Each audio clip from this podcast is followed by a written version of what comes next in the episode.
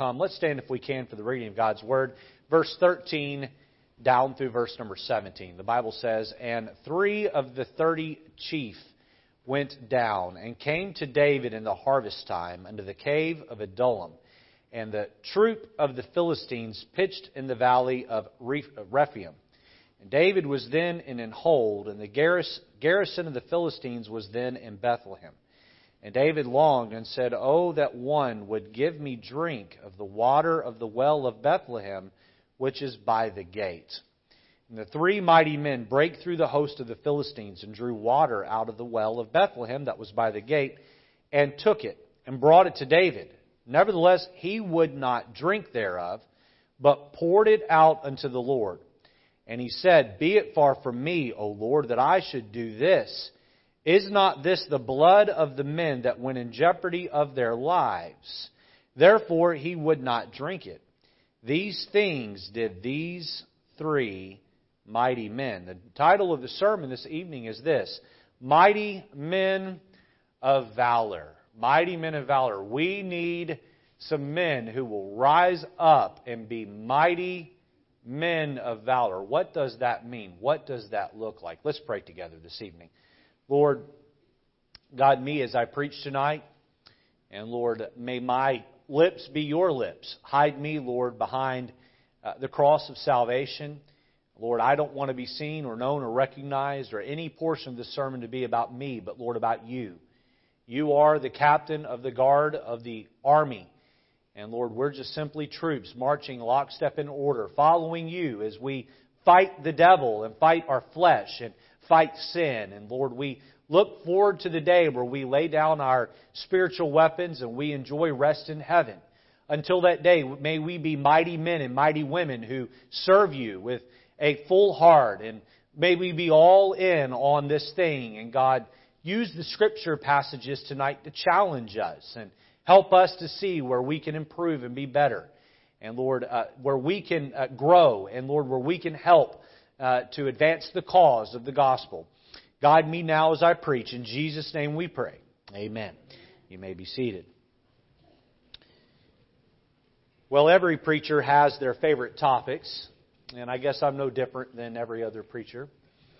If I had to say my favorite topic to preach would be the story of salvation. I love to talk about the doctrine of salvation, and there's nothing better than preaching the gospel, articulating it clearly, and then seeing people come to Christ. I have had the privilege of leading people through prayer there in the pew and then sitting with them either after church or in their home, and indeed knowing that they understood and believed and got saved. And whether it's at someone's door or here in the pulpit, preaching the gospel would be my favorite topic. After that, I would say my favorite topic to teach on would be the Christian home. I love to teach and preach on the Christian home, and I think that's a subject that's warranted and needed given the culture and the dysfunction in many homes today. But right up there with the Christian home is the topic of leadership.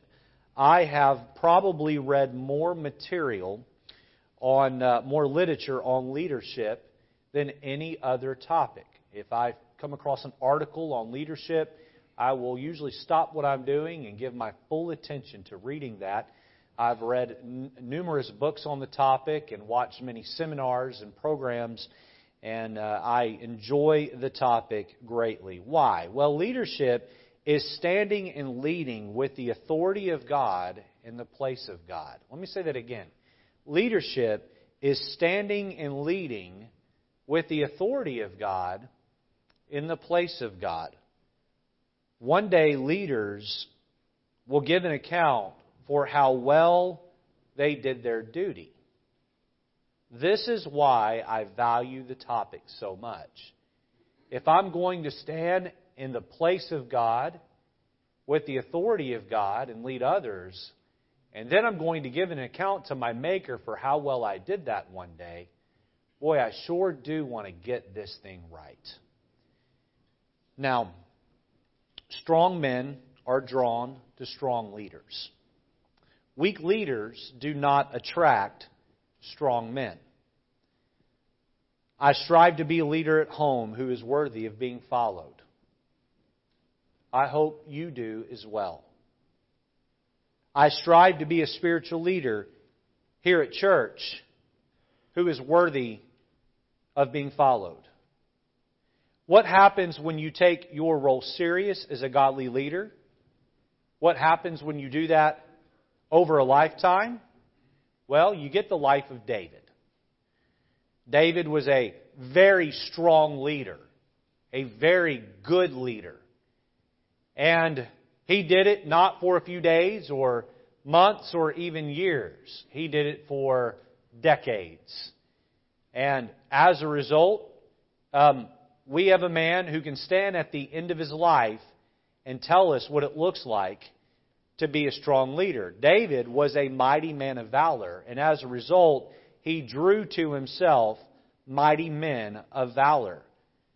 Now, God would use David to do many things. He was a prophet. In fact, Peter, in the book of Acts, would acknowledge David as a prophet. David was a psalmist. He wrote a good chunk of the book of Psalms, and so he was a poet. And David was a skillful musician. He could play a harp, but David was also a man of war and a mighty, mighty man of war. And 2 Samuel chapter 22 is the chapter we looked at last week. We saw one of David's such piece of Hebrew poetry. Now, the beginning of 2 Samuel 23 tells us that this would be the last piece of inspired writing that David would pen, and what would the topic be? David is going to write one last time, by inspiration of the Spirit of God, one last time before he goes on home to glory. And what would the topic be? The topic would be leadership. Look at chapter 23 and look at verse 1. Now these be the last words of David. David, the son of Jesse, said, "And the man who is raised up on high, the anointed of the God of Jacob, and the sweet psalmist of Israel said," here it is, verse 2, "The Spirit of the Lord spake by me, and His word was in my tongue. The God of Israel said, the rock of all Israel spake to me." Look here. "He that ruleth over men." Now, everything that's about to proceed from here down through the end of verse 8 is what God is telling David about leadership. "He that ruleth over men," everything to follow has to do with God's instruction to David on how to be a leader. A leader. Solomon, who is David's son and would be the heir to the throne, would write his last words at the end of his life. And you know what he would say? "Vanity of vanity, saith the preacher."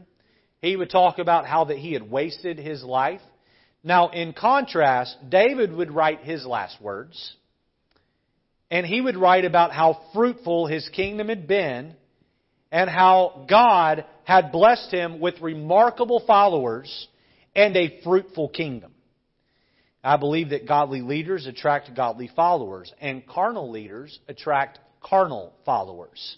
I believe that strong, courageous men attract strong and courageous men.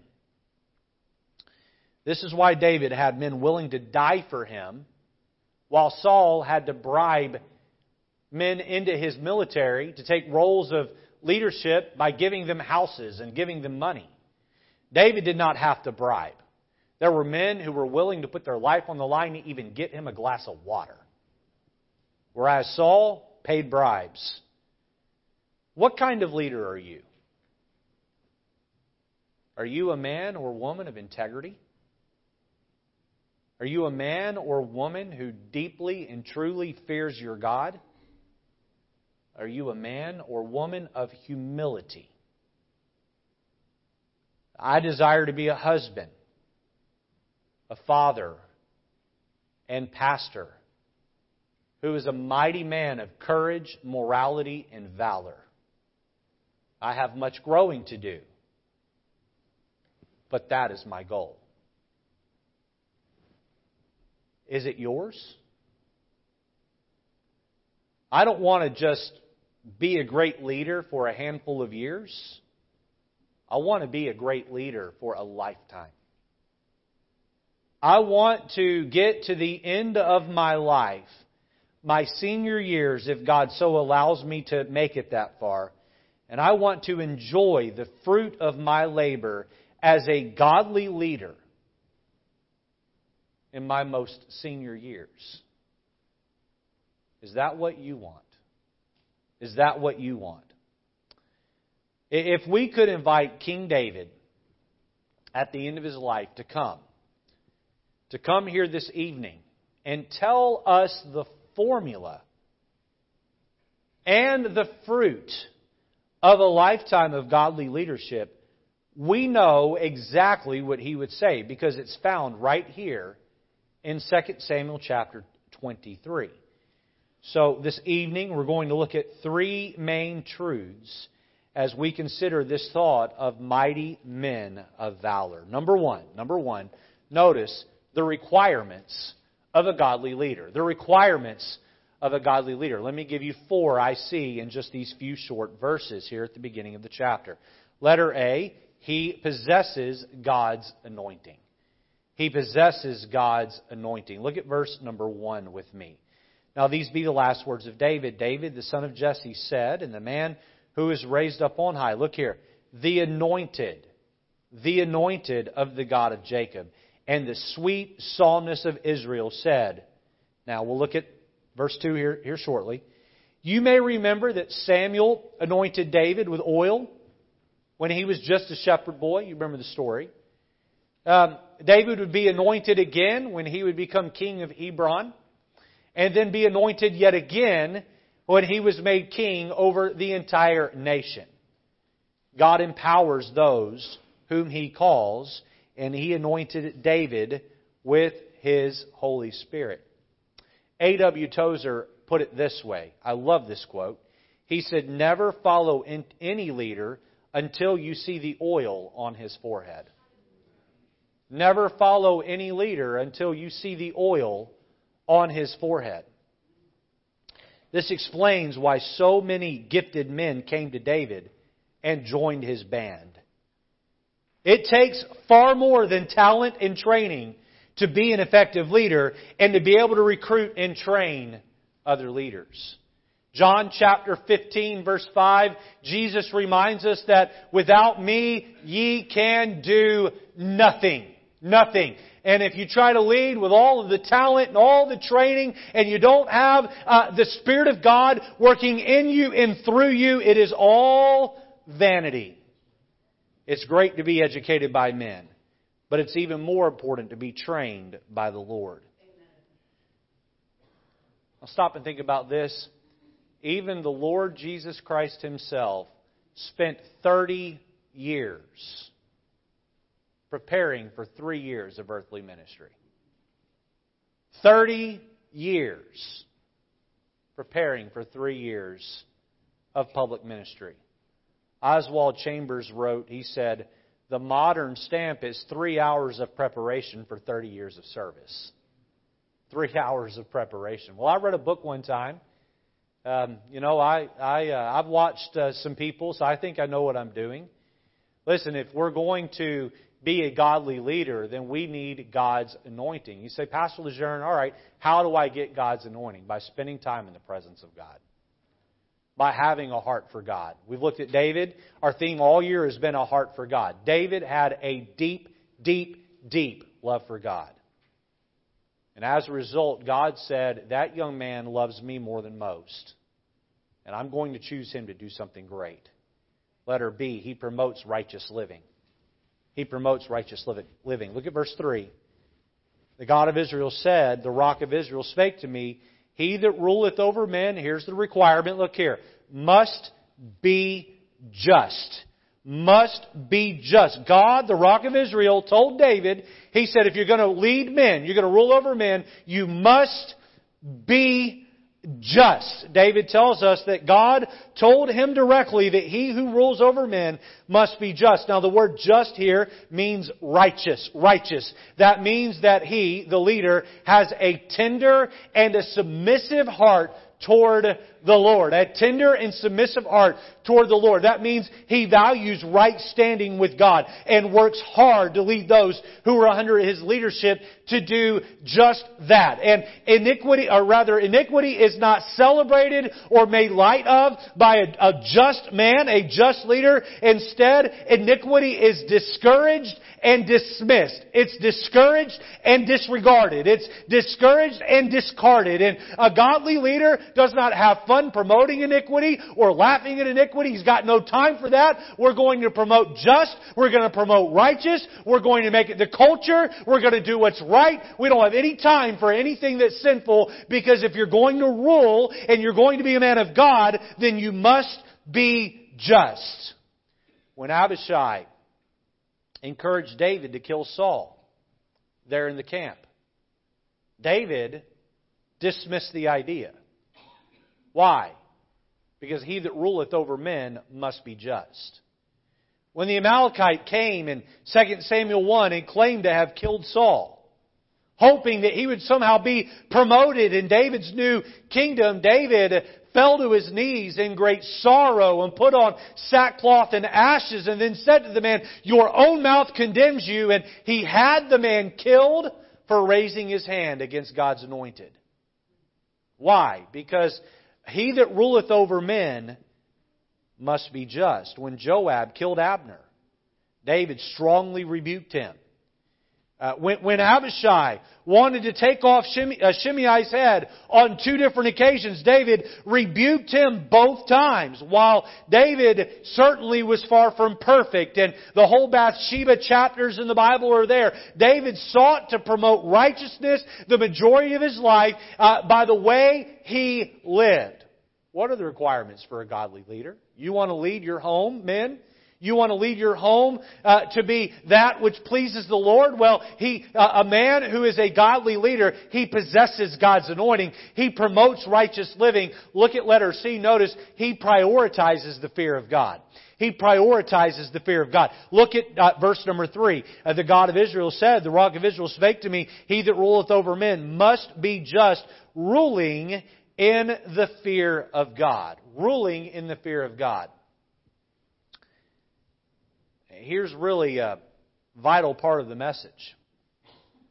A godly leader does not view himself as the final authority, because a godly leader knows he is not the final authority. He fears his ultimate authority. He fears the God of heaven. My children are not slaves that I boss around and make do what I want. My children belong to the Lord. And one day I'm going to give an account to God for how I raise them on His behalf.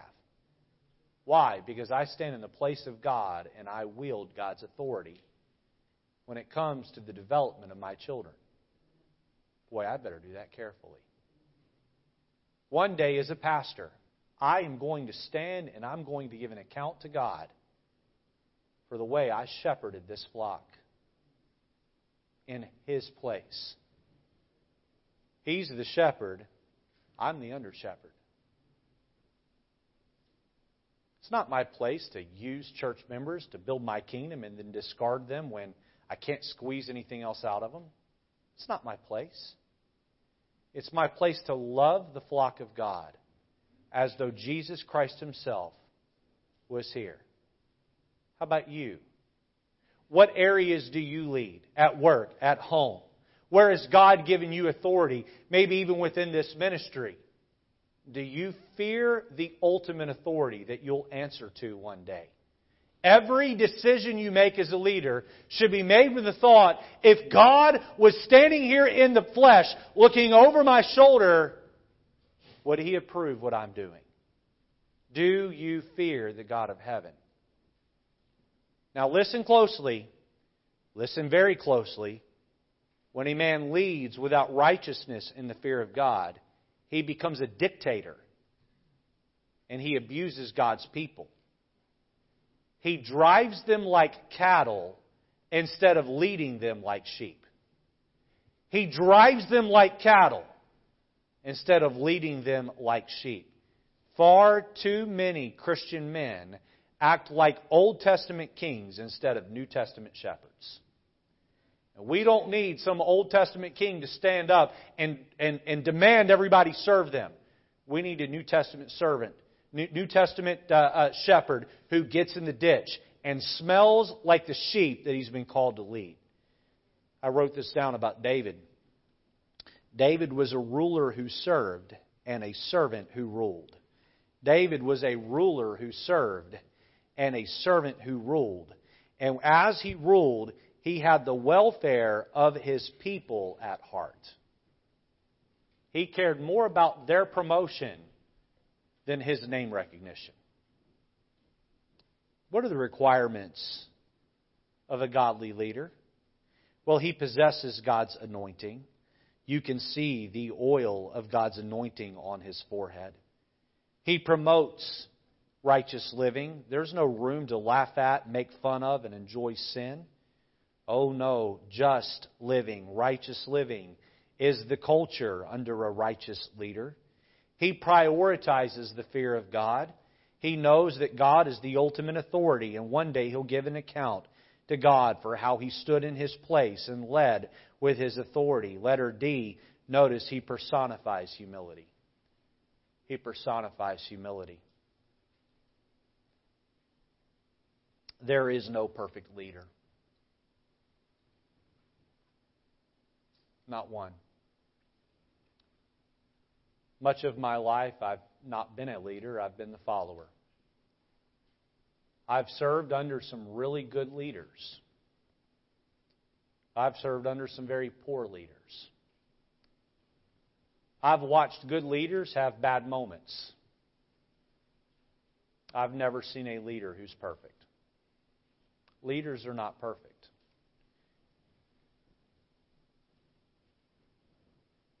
I would just encourage you this evening to be very careful about where you have your eyes placed.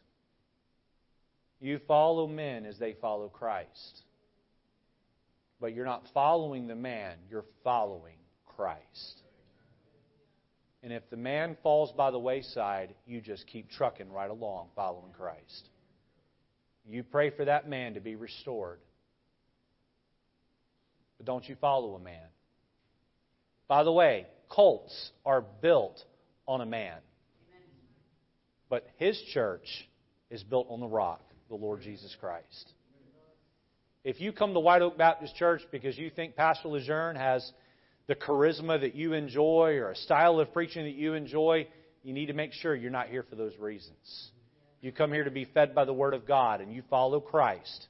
You follow the pastor while the pastor's following Christ. But don't you put an expectation on any man that he's perfect. Because I can tell you right now, and if you want details, I'll be happy to sit and give them to you. I'm far from perfect. Far from perfect. I grew up in an era of an independent Baptist world where we pretended as though the preacher could make no mistakes. Preachers make mistakes, this one included. You know, David knew that he was not a perfect leader, and he knew that his life was riddled with a handful of very poor choices. He also knew that God had chosen to unmeritoriously pour out blessings all over his life. Look at verse 4 of 2 Samuel 23. Look here. And he, speaking of a leader who leads with a just heart and the fear of God, and he shall be as the light of the morning when the sun riseth, even a morning without clouds, as the tender grass springeth out of the earth by clear shining after rain. Now, we're going to dissect verse 4 a little bit more under point 2. Look at verse 5. Look at David's declaration. Although my house be not so with God. You know what David said? I have not achieved the level that even I'm laying out. I've not always been just, and I've not always feared God. And I've not always been that sunshine Israel needed. I've made my mistakes. My house be not so with God. You know what that is? It's a very honest assessment of himself. He goes on to say, yet he hath made with me an everlasting covenant, ordered in all things and sure, for this is all my salvation and my desire, although he make it not to grow. David said, Listen, this is the standard of how a leader should behave. And David says, I haven't always behaved that way. I've made mistakes. How do you shore up yourself as a leader? Be honest with people that follow you. Let them know you're not perfect. Be transparent when you make a mistake. Be able to go sit on the bed of your child and say, I blew it. I was wrong.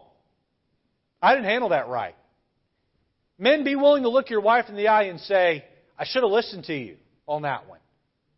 You were right. Or, I've not been very loving your direction. Or, I've not been very kind to you over the last X amount of time. Here's a couple words every good leader should be good at saying. Ready? I'm sorry. Follow it up by another phrase. Here it is. I was wrong. All right, repeat after me. Ready? I'm sorry I was wrong. Some of you can't say it, can you? You can't. Your mouth just can't form. Can't do it. All right? And we don't need an if or but statement behind that, right? I was wrong, but you... No, I'm sorry. I was wrong. That's humility. You want to be a godly leader, you've got to have some humility about you. Because the best of men are men at best, aren't they? Men are flawed. You know what people like? People like when you're honest with them about it. I've gotten plenty of feedback in my pastorate here. And people say, Pastor Lejeune, I love that you're so transparent about your struggles from the pulpit. And my wife isn't always so comfortable with my transparency from the pulpit. But I want you to know that I'm a human being too. And I'm flawed. You say, Pastor Lejeune, are you declaring yourself to be humble? Oh, far from it. I know I have pride in my heart. Are you self-aware enough to know where you struggle? Are you self-aware enough to know where pride rears its ugly head and takes the day in your heart? David said, here's the standard. I've not always met the standard, but God's been good to me anyway. Do you possess God's anointing? Or are you just going through life trying to figure it out as you go? Do you possess God's anointing? Does God lead you as you lead those under your care? Or are you just going off life experiences in the school of hard knocks? Be very careful about leaning on earthly wisdom when God offers you heavenly wisdom to move forward and Scripture to tell you how to do it. Do you promote righteous living? Now, I want to speak directly to you here this evening. What kind of music do you listen to? There's a whole music industry out there that is tearing at the fabric of a godly man, pulling us down. You say, Pastor, but I grew up listening to that stuff and it's just in me. You can be conformed to the world or you can be transformed by the renewing of your mind. You have a choice to make. You have a choice to make. Listen, I get you're walking through Walmart and some song comes on that reminds you of your, when you're a teen in a rock band. Okay, I get it. It's a battle. But fight that battle. Fight that battle. Seek to win that battle. Righteous living means that we don't tolerate sin in our homes. We don't tolerate sin under our watch care. That we take the Word of God and we say, sin brings death. And I don't want death in my home. I don't want death under any area where God's put me in some place of authority. And I'm going to declare war against sin. And I'm going to stand on righteousness. And if the people under me think that I'm some sort of, holy roller or holy Joe, that's all fine and good. I don't need the approval of man. I want the approval of my God in heaven. That's what we need today. We need righteous living. And we need men who prioritize fearing God instead of being concerned about what man thinks, what others think. There's a movement in our country. It's a movement of populism. It's a populist movement. And we pick on politicians for doing it, but we put a wet finger in the air and we see which way the wind's blowing and we allow our opinions to form based on what other people are telling us and what other people believe. And I don't care what the politicians say or pop culture says. I care about what the Word of God says, and I care about what pleases my Savior in heaven. And if that goes in a different direction than everybody else, then so be it, because one day I'm going to give an account to God in heaven, not some politician or pop culture icon. We need men who will grow some hair on their legs and stand up and say, "Thus saith the Lord," and I'm going to live like that. Number one, the requirements of a godly leader. Number two, let's look at the results of a godly leader. I'm not angry this evening. I'm just passionate. I said this morning that I feel that our culture has emasculated the average man. And that's not just a feeling or an opinion. I mentioned this morning that testosterone levels in men today are far lower than they were in the 1980s. In fact, a 40-year-old in 1980 had 40% more testosterone than 40-year-olds today have. That's our reality. It's our reality. Women act like men and men act like women. Women dress like men and men dress like women. And I'm not here to pick on any group of people. I'm not here to put people down. But I'm saying that God made men to be men and He made women to be women, and we need to get back to men acting like men and women acting like women. One's not better than the other, by the way. They're both equal to each other. It's okay to embrace your gender, and it's okay to embrace the role that goes along with that gender. That doesn't make you sexist. It makes you a believer in that which is normal. Amen? I'll tell you what isn't normal. What isn't normal is believing that a man can be a woman or a woman can be a man. That's not normal. I don't care what the culture tells you. That is not normal. And part of being a man is that you're principled and that you're faithful and you're committed and you're humble. You walk with God. Your life is marked by righteousness, not worldliness. What happens when you commit to a life like this? Well, I said in the introduction that when I get to the end of my life and I enjoy all of the benefits of having been a courageous, godly leader, that I hope I can enjoy that. Now here, in 2 Samuel 23, David is at the very end of his life.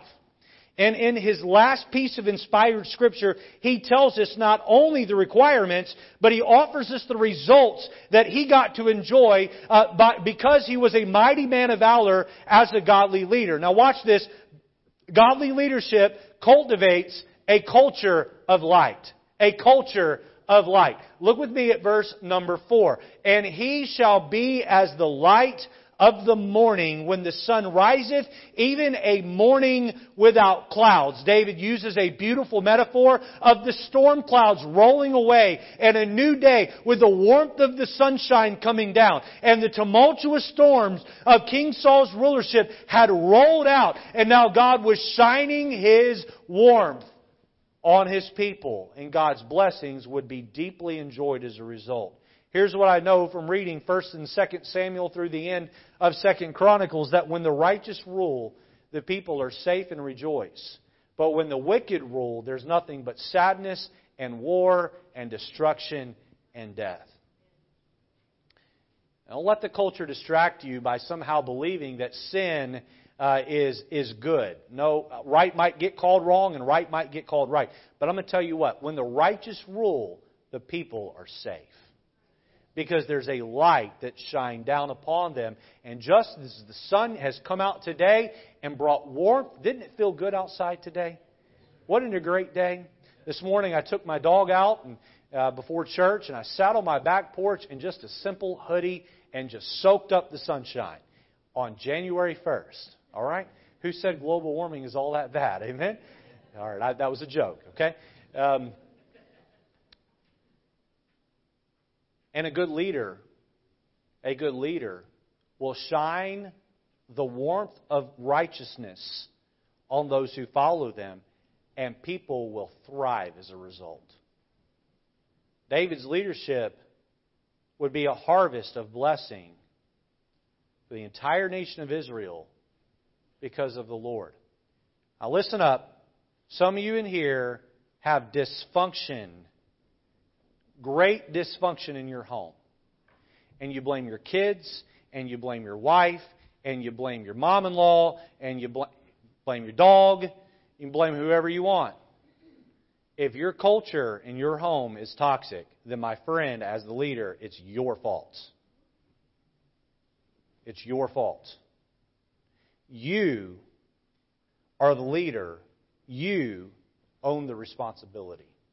Because if you're walking with the Lord and He's in control and dictating your spirit, and you fear God, and you are righteous in the way you live, and you have His anointing on your life, then you will create a culture of light that will bring warmth, and you will have growth that takes place. But not only a culture of light, notice letter B, a culture of life. A culture of life. Look back at verse 4. And he shall be as the light of the morning, where the sun riseth, even a morning without clouds. Look here, as the tender grass springeth out of the earth by clear shining after rain. God had prepared the nation of Israel for abundant growth. He sent the tumultuous rains through the troubled kingship of Saul. David became king, and the storm clouds rolled out, and the warm sunshine of David's leadership rolled in, and the country went from great distress to great success. It's the responsibility of the leader not to be worried with building his own name or building his own kingdom. It's the responsibility of the leader to build up those around him. Watch this now. A leader is hyper-focused on those who he has been put in charge of.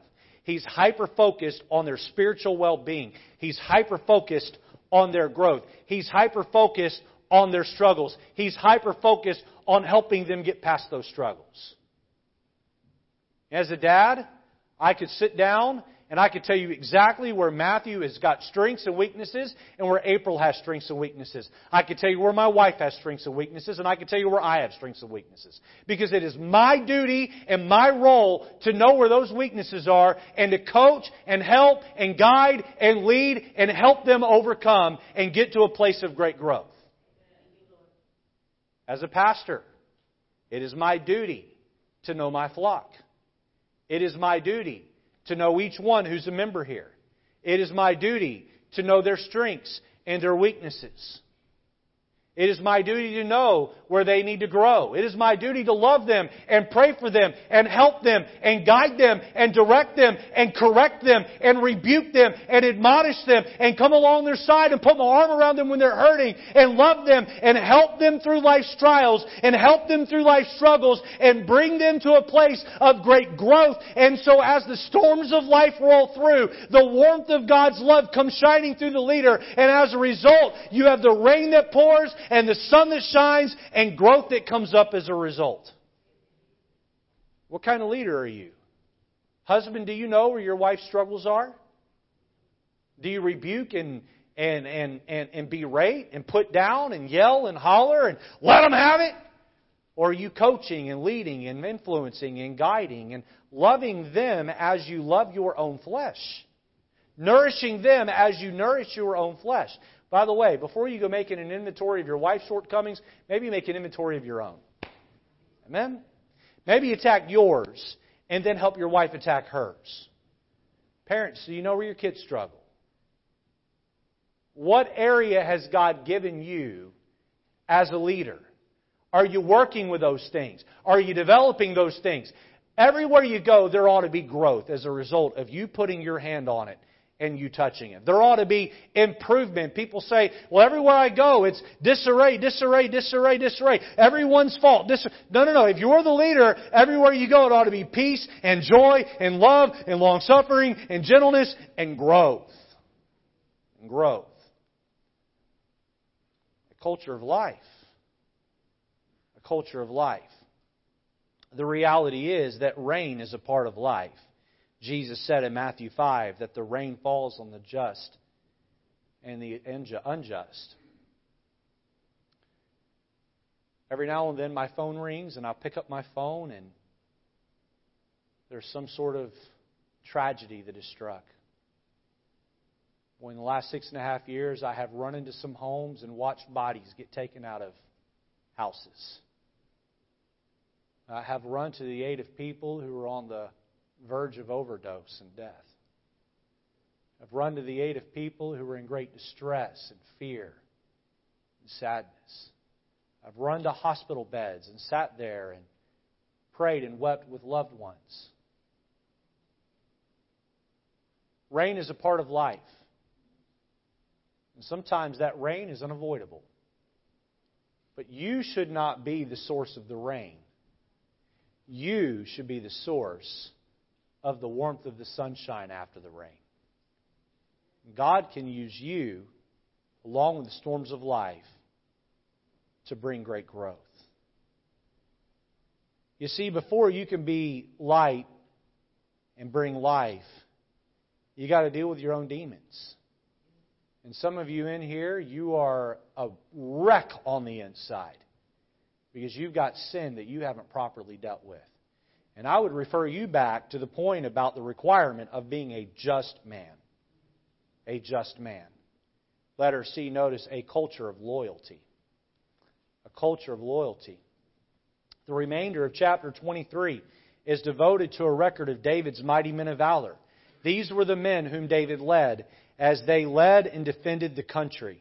In a few minutes, we're going to see a highlight reel of these acts of valor. But where did David find these men? Take your Bibles to 1 Samuel chapter 22. Where did these men who were ultra loyal to David come from? You may remember way back when David was on the run from King Saul that he found himself hiding out in the cave Adullam. And it was here that David gathered together men who were broken, in debt, and rejected. And they were kicked out by society. They were kicked to the curb by the culture. They were kicked out by King Saul. Maybe they were kicked out because of debt. And it was David's great leadership that built these broken men into mighty men of valor. He took men who had been discarded. He loved them. He led them. He got them back in a place of order with their life. And they became ultra loyal to him. Look at 1 Samuel 22. Look at verse 1. David therefore departed thence and escaped to the cave Adullam. And when his brethren and his father's house heard it, they went down hither or thither to him. And every one that was in distress, and every one that was in debt, and every one that was discontented gathered themselves unto him. And he became a captain over them. And there were with him about 400 men. Here's what I want to say to you this evening. You want to be a great leader, then you need to learn to love people. And I mean deeply love people when they're broken and when they're hurting. You take people when they're broken and they're hurting, and you love them, and you stay at it, and you stand by their side when they're in the lowest time of their life, and you're there to help them and encourage them, and not just pat them on the back and foo-foo them. No, you're there to help guide them out of that dark place and help them get their feet up on a place where they can move forward with life again. I'm going to tell you right now, you do that, you're going to develop some people who are very loyal to you. Very loyal to you. Now, let me be clear. The motive is not to bring people to a place where they're loyal to you. It's a byproduct of loving God and leading them to do what's right. Now, is everyone you love on going to follow you out of the pit? Nope. I could stand here for hours and tell you stories of people that I've loved on. And they love the pit more than they love to do right. And they're still sitting in a pit somewhere. There's only so much you can do. Not everyone's going to follow you. Will all of them stay loyal to you even after you've led them out of the pit? Nope. Sometimes people stab you in the back. Sometimes people turn on you. Someone said if you rescue a dog, be loyal to your life. Humans, not so much. Humans, not so much. You can rescue a human, but boy, that baggage sometimes turns around and comes back. And here's how I sort of live my life as a pastor. If I'm going to help people out of mud pits, sometimes I'm going to get some mud on my face. And it hurts. You know what? That comes with the territory of what you do when you love people. Will some of them forsake you? Yep. But will many of them love you back? Yeah. Yeah, they will. Many of them love you back. There's a handful of you around the room this evening.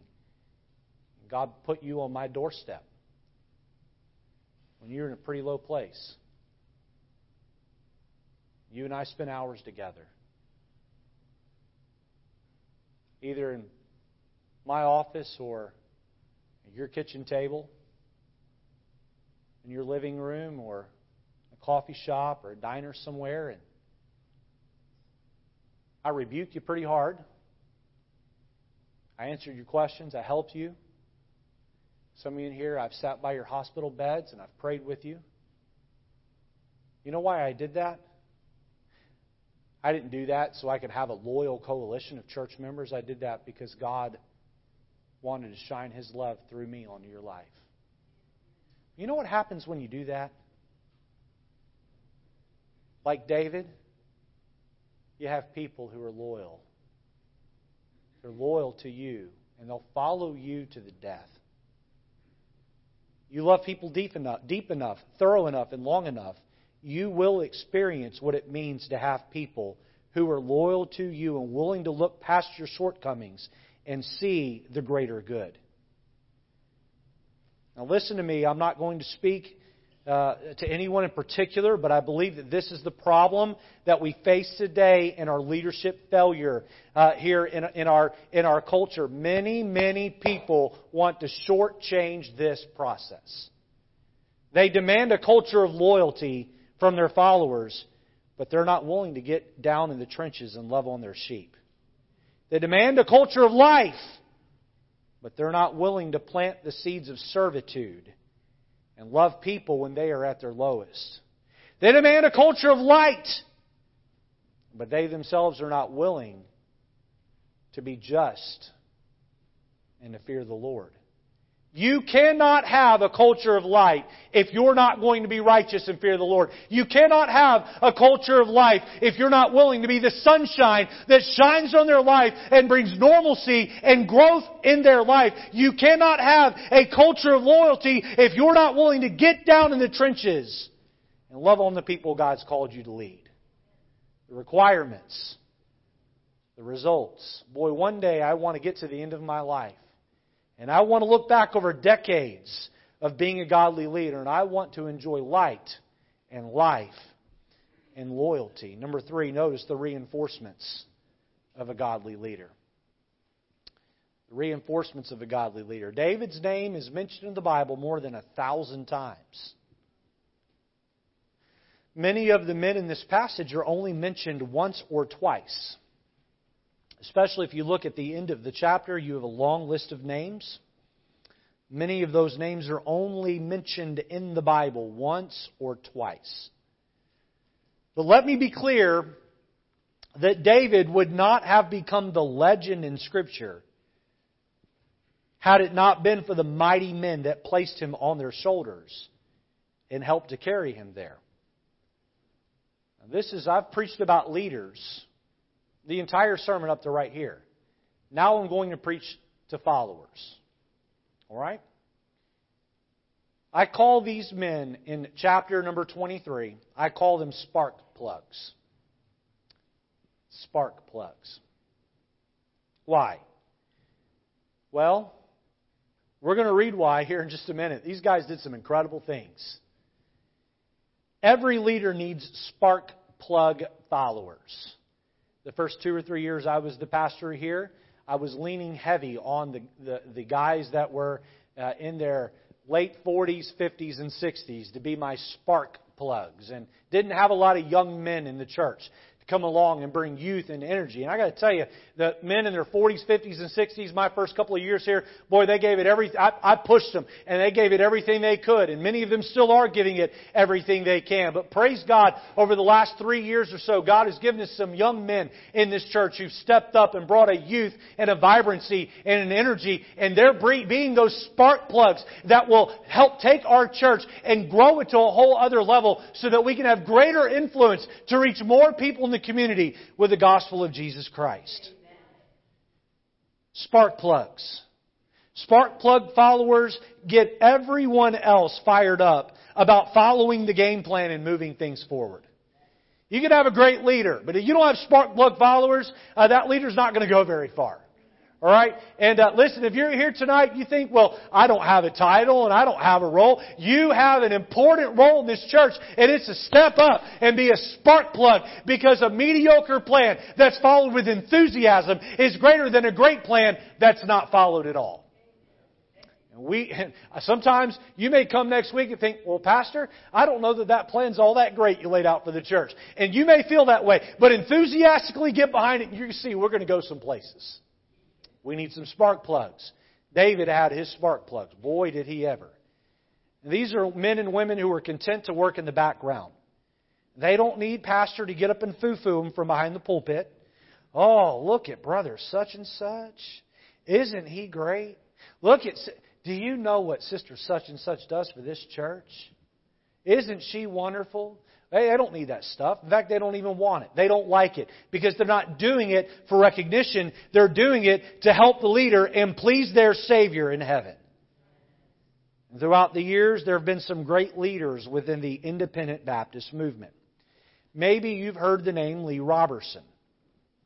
Lee Robertson pastored the Highland Park Baptist Church in Chattanooga, Tennessee. At one time, he was the pastor of the world's largest Sunday school.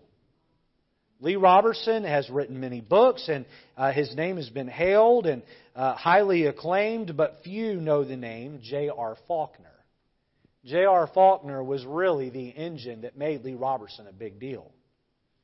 J.R. Faulkner was content to live in the background and let Lee Robertson be the leader. J.R. Faulkner was his spark plug. Maybe you've heard the name Jack Hiles. At its peak, First Baptist Church in Hammond, Indiana, ran over 20,000 every Sunday morning in Sunday school. But few know the names Roy Moffitt or Jerry Colston. These men were spark plugs and did much of the heavy lifting. Many people know the name Paul Chapel, pastor of the Lancaster Baptist Church in Lancaster, California, one of the largest independent Baptist churches in the world, but few know the names Jerry Furso. Trust me, there's a lot of other spark plugs that make that ministry go. Maybe you've heard the name J. Frank Norris. Now watch this. This is incredible. From 1935 to 1951, he pastored the First Baptist Church of Fort Worth, Texas, and the Temple Baptist Church of Detroit, Michigan. He pastored two churches in the 1950s, one in Texas, the other one in Michigan. They both ran over 1,000 in church. I don't know how he did it. I got my hands full with 200 people here, living right next door to the property. Now, as the story goes, he would take a train. He didn't fly. He took a train back and forth. And he'd spend 2 weeks to a month pastoring one church, get on a train and traveled from either Michigan to Texas or Texas to Michigan, and then he'd pastor the other church for 2 weeks or a month, and back and forth he'd go. How was he able to do that? Well, he had a spark plug by the name of G.B. Vick. And when he was in one church, G.B. Vick was in the other church, and they would get on a train, and they'd meet each other in St. Louis, and they'd get off in St. Louis, and they'd talk about what was going on in the two ministries, and they'd get back on their trains and head the other direction, and they would, G.B. Vick helped him. But you know what? G.B. Vick didn't get the recognition J. Frank Norris got. G.B. Vick was a spark plug. Before I move on, I want to reiterate how important the role of a leader is. The leader sets the culture. The leader sets the height of expectation based on the way he lives and his own discipline. But there is something to be said about godly followers. Leaders should focus on being the best leader they can be. And likewise, followers should focus on being the best follower that he or she can be. The rest of this chapter is devoted to a pecking order of honorable men, from most honorable on down. All of these men are honorable, and all of these men are mighty men of valor, but there's a pecking order from most honorable on down. And we find that there is a set of three, and then another set of three, and then a set of two, and then the rest of the men. Now, some have labeled this David's 30 mighty men of valor. Others see it as David's 37 mighty men of valor. And between this passage and one other, there's some difference in names and people who got swapped in and out depending on the chronology of when it was written, but all the same, just like Jesus had more than 12 disciples, but the number 12 is ascribed, here we see David's 30 mighty men of valor. So let's take a few minutes and let's look at them from most elite on down, all right? We'll look at these in the present tense because I want you men here to step up and be mighty men of valor. Okay, letter A, notice, men who are courageous. Men who are courageous. So this is David's first three. And if I were to take today the most elite of the military, and I were to offer you their accolades and some of the things that they've accomplished, you'd say, that's not humanly possible. But they are humanly possible. They're just elite. And what we're about to read seems like it's impossible.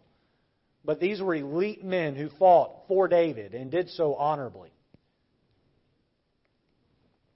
Let's look at three men here. First, notice Adino killed 800 men all by himself. Look at chapter 23, look at verse 8. These be the mighty men of David, or mighty men whom David had. The Tachmonite, the sat in the seat, chief among the captains. The same was Adino, the Esnite. He lift up his spear against 800 whom he slew at one time. Wow. What a feat. Now, I've read some commentaries that said, well, he led an army. No, the Bible says he singularly slew, all right? And you got to be careful with some of these commentaries. He slew 800 at one time. And that's why he's top of the list, okay? And this list travels on down. But Adino, top of David's mighty men of valor, he killed 800 all by himself. Next on the list is Eleazar, and he fought so hard in battle that his hand clave unto his sword, and he could not peel his fingers off of the sword. Look at verse 9. And after him was Eleazar, the son of Dodo. I love that. Amen? Dodo. He was a real dodo. No. Eleazar, the son of Dodo, the Ahohite, one of the three mighty men with David, whom when they defied the Philistines that were there gathered together to battle, and the men of Israel were gone away. He arose and smote the Philistine until his hand was weary. Did he lay down his sword and say, I'm tired? No. His hand clave unto the sword, and the Lord wrought a great victory that day, and the people returned after him only to spoil. Now watch this, watch this. When his hand got weary, he did not put down the sword. He continued to fight. His hand clave to the sword, and at that time, God gave him a great victory. Sometimes we fight for the Lord, and we battle for the Lord, and then we get tired, and we want to quit. Did he quit? No, he didn't quit. He said, no, now is the time God's going to give me a great victory. He continued to hold on to that sword. His hand clave unto the sword, and then God wrought a great victory. Some of you here tonight, God wants to do great things with you, but you give up way too soon, and you lay your sword down, and you walk away because you're tired and you're weary, and God says, wait a minute, the war's just getting started. Notice the third mighty man of valor here, Shammah. Shammah stood and defended a field of beans. All right? There's a phrase that's grown common. It's, I won't die on that hill. I won't die on that hill. And listen, I think there's some hills you probably shouldn't fight battles on, but that wasn't Shammah's attitude. Shammah said, there's a field of lentils there, and the Philistines are trying to take it. That's my field of lentils. You go find another field of lentils. Look at verse number 11. and after him was Shammah, the son of Agee the Herarite, and the Philistines were gathered together into a troop. There was a piece of ground full of lentils, and the people fled from the Philistines. So notice, the Philistine army's coming in at harvest, and they're trying to take over this field, and everybody gets up and they run away. Look at verse 12. But he stood in the midst of the ground and defended it and slew the Philistines, and the Lord wrought a great victory. He stood in the middle of the field and he said, "You're not taking this field." Everyone else fled, and he fought the entire garrison of the Philistines by himself, and he killed them all. These are men who are courageous. Men who do not tuck their tail and run.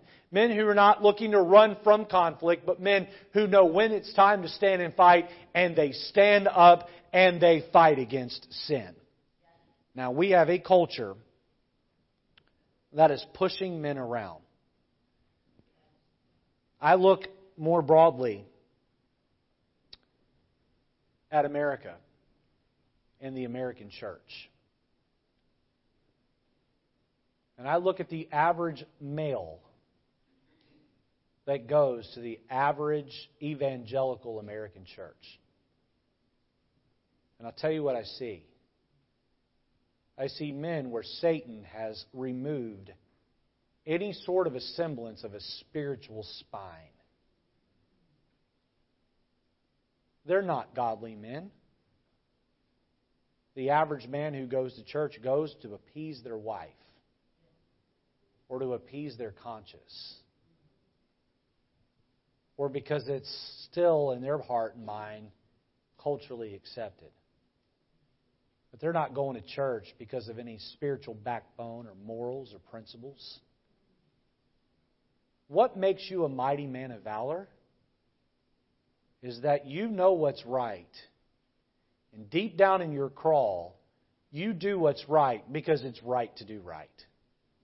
You do what's right because you understand that who was the one that rescued you from the deepest pit? It wasn't a man. It wasn't Pastor Lejeune or some other pastor. It was the Lord Jesus Christ when He hung on a cross and He died for your sins and He saved your soul and you're willing to get up and get dressed and go to church and love God and do right and live for Him.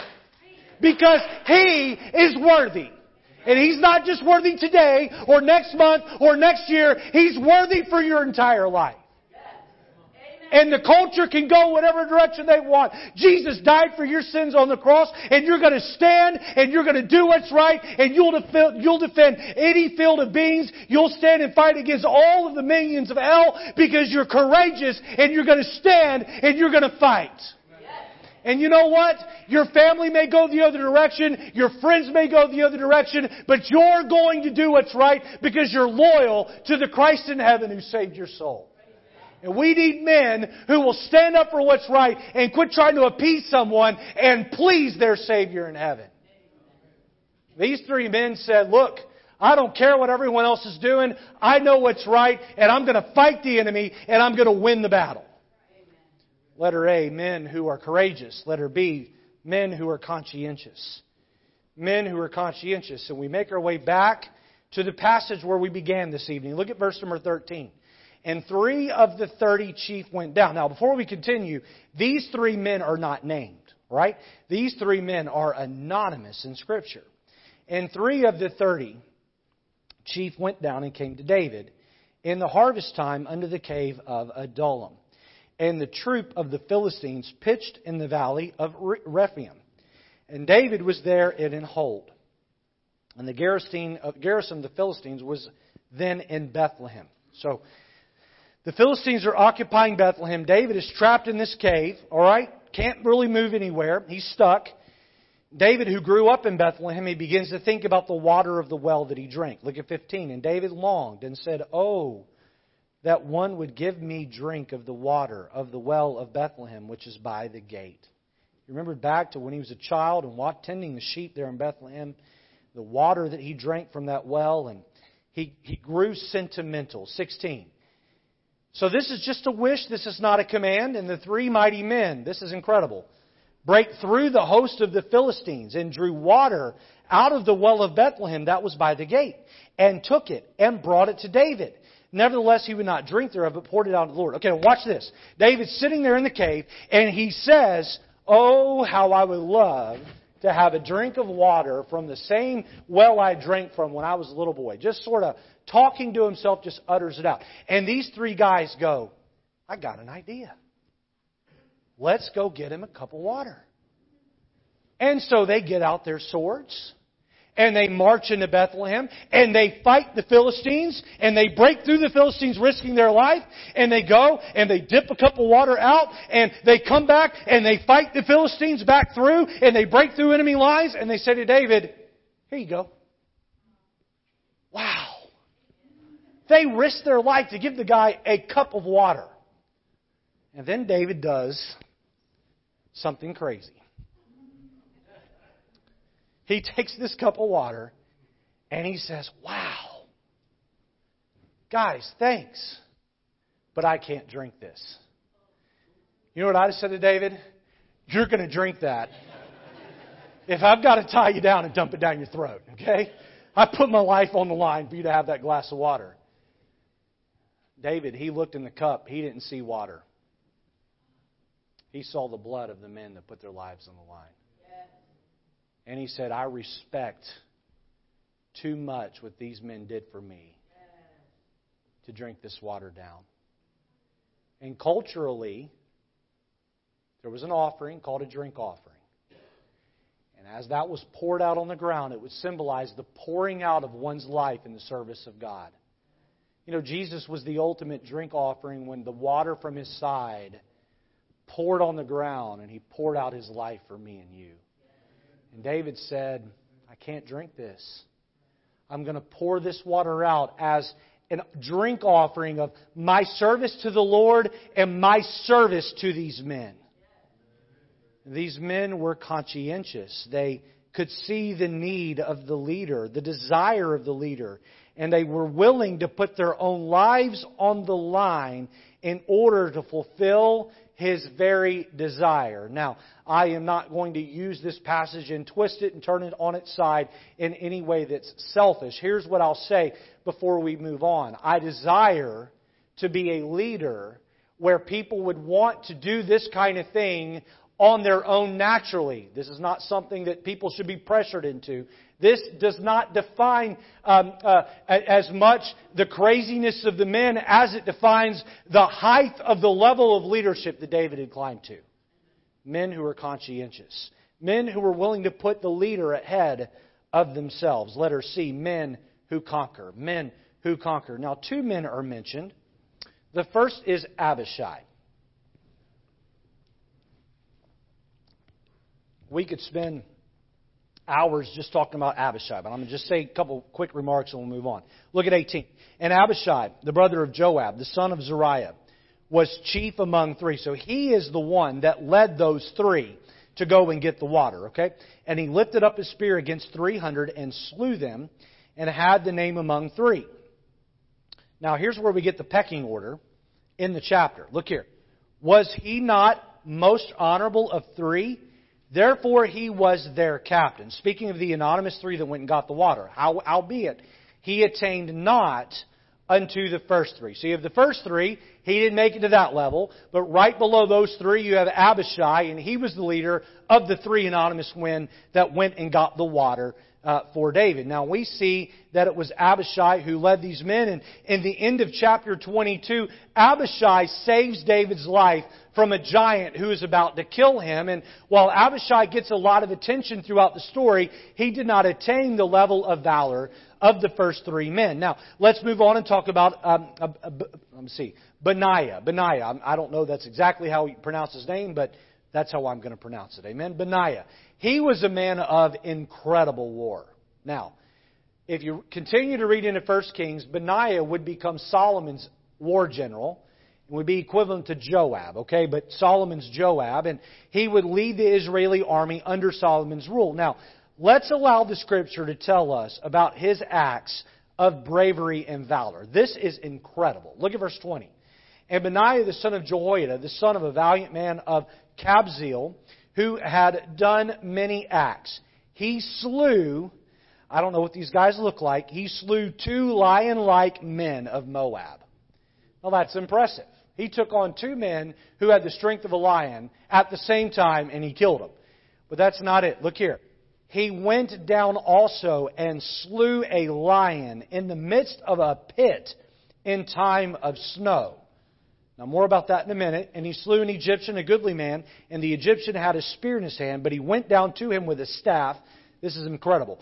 Plucked the spear out of the Egyptian's hand and slew him with his own spear. This is like fighting someone with a knife and you're empty-handed and you take the knife from the man and you kill him with his own knife. Okay, that's quite the feat.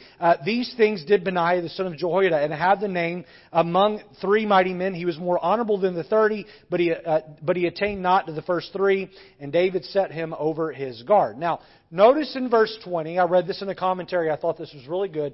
Notice in verse 20 that Benaiah conquered the worst enemy, that's a lion, okay? Can you think of anything worse to be in a pit with than a lion? All right? I can't think of any animal that I would rather face that's more fierce than a lion. So here he's in a pit with a lion. So he faces the worst enemy in the worst place, okay, in a pit. If I'm going to face a lion, I want to be like in an area where I have room to roam and run, all right? Not that I'm going to get far, but it sure is better than being down in a pit, all right? Where the space is confined. So he faces the worst enemy in the worst place under the worst circumstances. There's snow all over the ground. I mean, he can't even get any traction, okay? And guess what? He faces the worst enemy in the worst place under the worst circumstances. And he won. He came out victorious. Now listen up to me, men. I'm not trying to have a gotcha moment here. But listen up to me. I just want to show you Benaiah's manhood up against where we're at today. We can't even push through snow in a driveway to get to church on a Sunday morning. It's below 30 degrees. I don't think I can go out soul winning today. You see how far we've come? You see where we're at as a culture?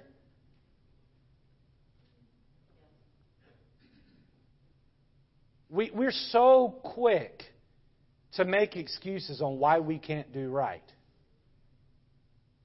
And while I'm at it this evening, it doesn't take 5 of you to stay home and take care of Junior who has a runny nose on a Sunday morning. Leave your wife home with a sick child and get your backside in the pew. Quit looking for an excuse to not do right. Benaiah is facing a lion in a pit in the snow. He slays the thing and walks out victorious. White Oak Baptist Church, if we're going to become all that God wants us to become, and we're going to go beyond 200 people on a Sunday morning, and we're going to grow to a larger number of larger influence and reach a larger community, then we need some men who step up and say, I will be a mighty man of valor. I will conquer. I will conquer. I'm not going to look for reasons to be conquered. No, I'm going to overcome. Letter D, lastly, notice men who are committed. Men who are committed. And that word is the problem with men today. We're wishy-washy and we're not committed. I'm not going to read the rest of the chapter, mainly because I can't. I can't pronounce all those names, and probably you can't either, okay? But each of those men in that chapter, they matter. And each of those men are put in the Holy Bible because they were part of David's elite forces. And they were committed. That through David's reign, they were going to stand by his side and they were going to be godly men who did what was right. Were they perfect? Nope. We talked about that already. But they were committed to the cause. Now, a couple of observations about this list, and I'm going to wrap it up here. If you go through that list, you'll notice there's one name, notable name that's missing. It's Joab. Joab is not found in that chapter. His brothers are. Abishai and Asahel are there, but he is not. You know why? Because after David died, he tried to make David's other son king instead of Solomon. And then he betrayed Solomon and he had to be killed. He was not an honorable man. He sought his own power and built his own kingdom. But notice who is there. Look at the last verse of the chapter. Look there with me. Uriah the Hittite, 37 in all. Uriah the Hittite. Think about that. David took and wrote a message, stuck it in Uriah's hand, and put the kingly seal on it, knowing that Uriah was honorable enough to carry that to the front lines and give it to Joab and not look at it or read it. David put Uriah on the front lines and then had him killed. Even he was a mighty man of valor. He was loyal to his cause and his country, even when his king was not loyal to him. Now, I want to just say this and I'll be done. One day, when you stand before God, God is not going to ask you what kind of job Pastor Lejeune or Pastor Peslak or Pastor Brown did, pastoring you. He's going to ask you one question. How did you live your life for me? You're a member of White Oak Baptist Church. You are husband to, father of. How did you fulfill that duty? You're not going to answer for me, and I'm not going to answer for you. We've got to quit making excuses as to why we don't do right. We need men who stand up and say, I'll be a mighty man of valor.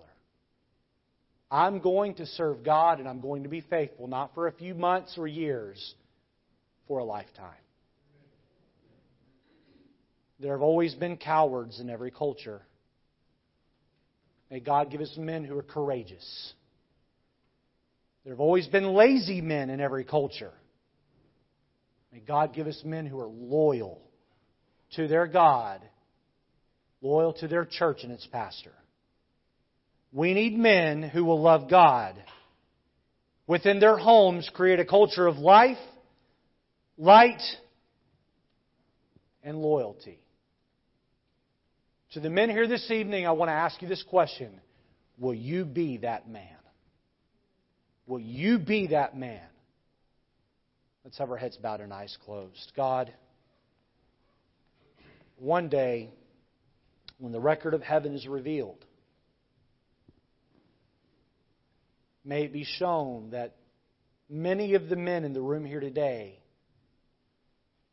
did not follow their sinful base instincts, but instead were mighty men of valor who loved their Lord and did what was right.